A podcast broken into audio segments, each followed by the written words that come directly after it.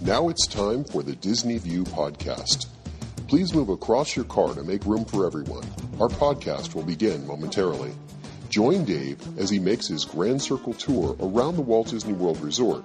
Dave is a dreamer and an engineer who enjoys the magic and wonder of it all, but understands Disney's place in history and respects the legacy that's been left. Come along and hear Dave's thoughts about Walt Disney World and see it through Dave's eyes. Please stand clear of the podcaster. Por favor, manténganse alejado del David. And now, here's your host. Hey everyone, it's Dave. Welcome to another edition of Dave's Disney View podcast. Well, last time I talked about some school trips and some of the fun things that I did when I went up to the uh, Disney parks on school trips. Every time I went, it was the Magic Kingdom, except for the one time when I went to Epcot just after it opened. And that one for me is one of the more memorable trips. And it's funny how I went into all these different things. I saw all these different places and things and themes. You know, we sat in the audience and we did the audience survey and we saw how that all worked. We had a really good time kind of interacting and engaging in some way. I remember the kiosks that were set up around the park and you could talk to the World Center Magic people and they would answer questions for you. It was really cool. You would just walk up and there was these kiosks. You can walk up and you press touch the screen. First touch screens we'd ever really seen, and you'd ask a question, and it was just fun. You know, it was kind of an entertaining time where you would just be able to ask a question, and you'd see the person and they'd see you, and you'd be able to interact. Something that had never been done before, and uh, it was sort of the, the futuristic look at tomorrow. Something that I think Walt had envisioned to a large degree. So that was really cool. So there were two memories that stood out to me. One was actually walking up to those kiosks and talking to people, and we just randomly walk up and ask questions. They were located throughout the park. They were at every major intersection around the park, both in World Showcase and over in uh, Future World. And that was one thing that I really remember because the technology on it was just remarkable that they had created a touch screen in 1982 and it was it was incredible and the video quality was pretty good considering you know what time frame we were in so that was really neat and you know i thought that was really cool the other thing that I really enjoyed was the uh, Listen to the Land. There was something really special and magical about the live action version of it where you had a, a cast member who was guiding you through the tour. And the pavilion was sponsored by Kraft, the whole land pavilion. And this Listen to the Land was really fascinating. It, you know, the, the theme song was great that it was catchy. It really kind of talked to us in a way, you know, we were all like budding scientists, and it was just kind of neat to hear the stories and have them talk about these things. And I actually went and found an old audio recording that I had of the the entirety of the ride. And I wanted to share that with you on today's podcast because I thought that was really kind of a neat way to kind of bring it all together. That was one of the things that just stuck in my brain as one of the most amazing things. I went on Listen to the Land you know many many times over the years. I love the Kitchen Cabaret. I love some other things in there. Some of the other films they showed at various times. I love the Good Turn restaurant. That was always a fun place to go and have a little something to eat. And there was really cool, and I liked the food court downstairs. It was all good. It was it was one of my favorite pavilions. But Listen to the Land really kind of spoke to me. It was kind of fun and it was interesting because every narrator, every guide would tell you something just a little bit different than every other one, but it was the same basic story how we were working together and we were bringing together people to uh, create a better tomorrow through our ecology, through our horticulture, through our etymology, through our understanding of how things grow. And I was like, that's just fascinating to me. You know, in a growing world with a growing population, that's one of the problems you have to solve for. You know, how do you feed everyone? And it made it really kind of a neat way to bring it home. And I went on that so many times. And even today, when I go to the Land Pavilion, that's one of my favorite things to do. I love Soarin', don't get me wrong. But from a nostalgia perspective, I still love going into the Living with the Land ride and just kind of taking it in and sort of reminiscing a little bit about what it was like before. The boats are still essentially the same, there's just no guided tour anymore. Uh, but the attraction is the same. The size of it, the scale of it, the things they were doing there, just absolutely fascinating. So I wanted to share that audio with you, and I hope you enjoy.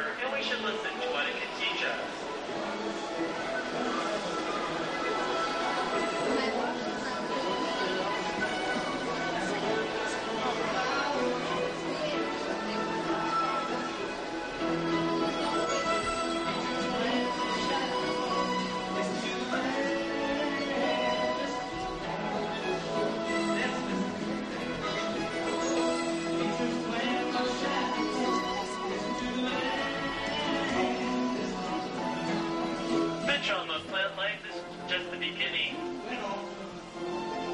What's the message? Tropical plant life starts at the seed, but that's only the beginning. From seed to grow plants are so natural factories providing us with grains, fruits, and vegetables. The rain must fall. Till once again, new year and spring. Long ago, people gathered food wherever they could find it. Today's farmers grow their own crops in many different environments. But these environments often present difficult challenges, so once again we must work with the land and listen.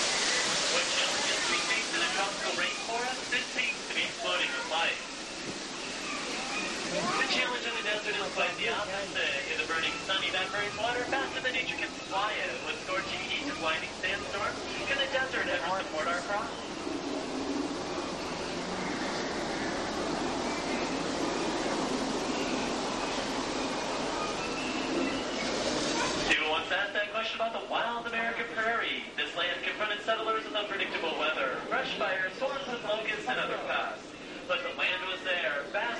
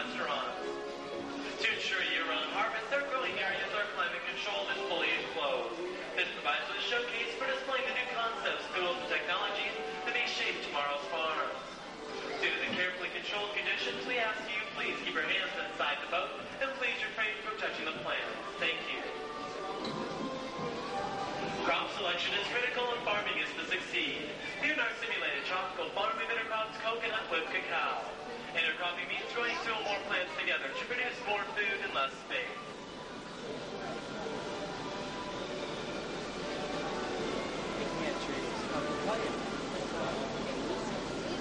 Tropic Farms offer plenty of rainfall, strong sunshine, and mild temperatures year round.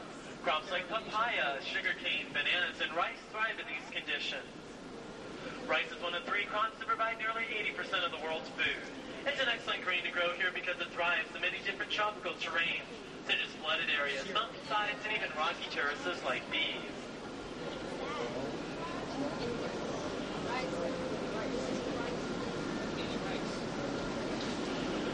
Two other plants that thrive in the tropics are pineapple, which take 18 to 24 months to produce a single fruit. Vanilla, whose pods are highly valued for flavoring, and is the only edible member of the orchid family. The many flowering and plants found in tropical rainforests could yield rich new crops for the future. That's why we must study the tropics carefully to preserve these resources and learn to use them wisely. That.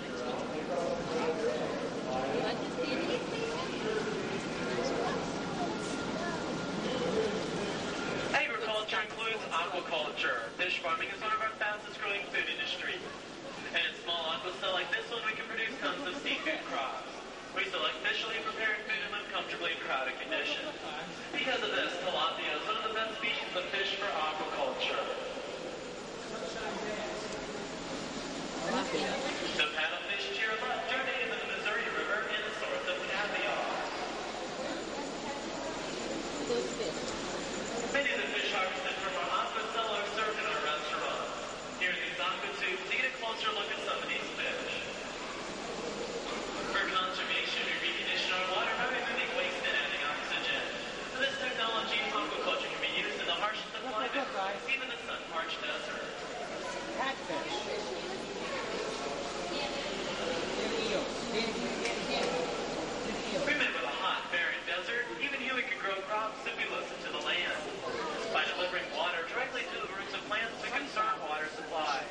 Computerized drip irrigation systems like ours may be used extensively in the future. However, such advanced systems aren't always needed. Plants with great farming potential already thrive in the desert. For example, the fast-growing Leucaena tree, which provides shade and is a renewable source of wood.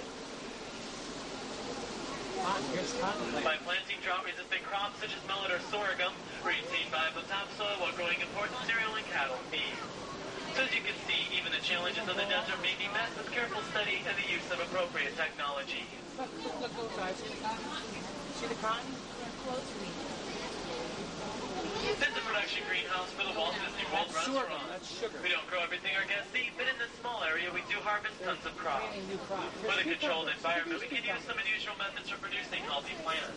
By growing crops vertically, we save a lot of space, and it makes the plants easier to inspect for disease and pests. I think that we even grow crops without soil. It's called hydroponics. The nutrients normally found in soil are dissolved into water and then delivered to the plant. Here you see lettuce floating on a hydroponic solution. One-third of the world's crops are destroyed by disease and pests. What can we do about this season? Land's natural pest control? Here at Epcot Center, we're using integrated pest management. The use of several pest control methods working together. For example, we release ladybugs into our greenhouses. Ladybugs eat aphids our most troublesome pests. We also rotate our crops to avoid seasonal problems and use disease-resistant plants such as tomatoes and peppers. When necessary, we carefully use pesticide spraying, an important tool for farmers around the world.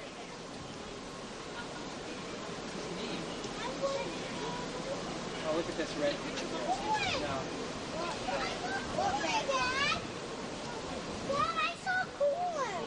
As we move into the future, we'll still rely on traditional farming techniques. And we'll use newer methods too. Methods we're studying here at Epcot Center. We may even see crops growing on imaginative assembly lines. Oregano. Space explorers rely on plants not only for food, but to help recycle the water and oxygen they need.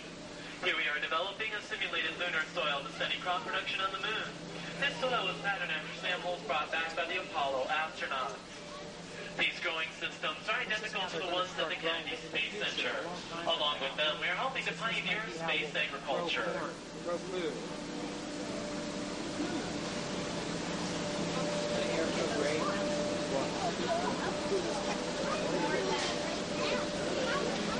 For thousands of years, farmers have worked to breed superior crops. We're taking this process one step further by working directly with the genetic cells. Agriculture. We may be able to help plants adapt to their environment by making them more resistant to drought, disease, and pests. We're developing more nutritious fruits and vegetables with naturally longer shelf lives.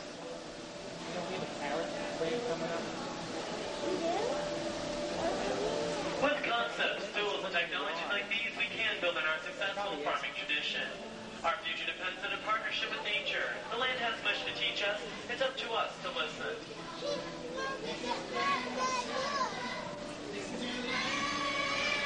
Ladies and gentlemen, for your enjoyment, we do have two other attractions in the Land Pavilion. To the right, you exit our boat is the Kitchen Cabaret, a lighthearted look at good nutrition. On the upper level is the Harvest Theater featuring the movie Symbiosis, a closer look at man's relationship to the land. If you're interested in exiting the Land Pavilion, please return to the siding glass doors located on the upper level. Now, for your safety, please keep your arms and legs, hands and feet fully inside the boat. Remain seated until we come to a full and complete stop beyond these brown railings. Once we've come to complete stop, please gather all your personal belongings, take small children from firmly by the hand, lower your head, and please watch your step as you disembark.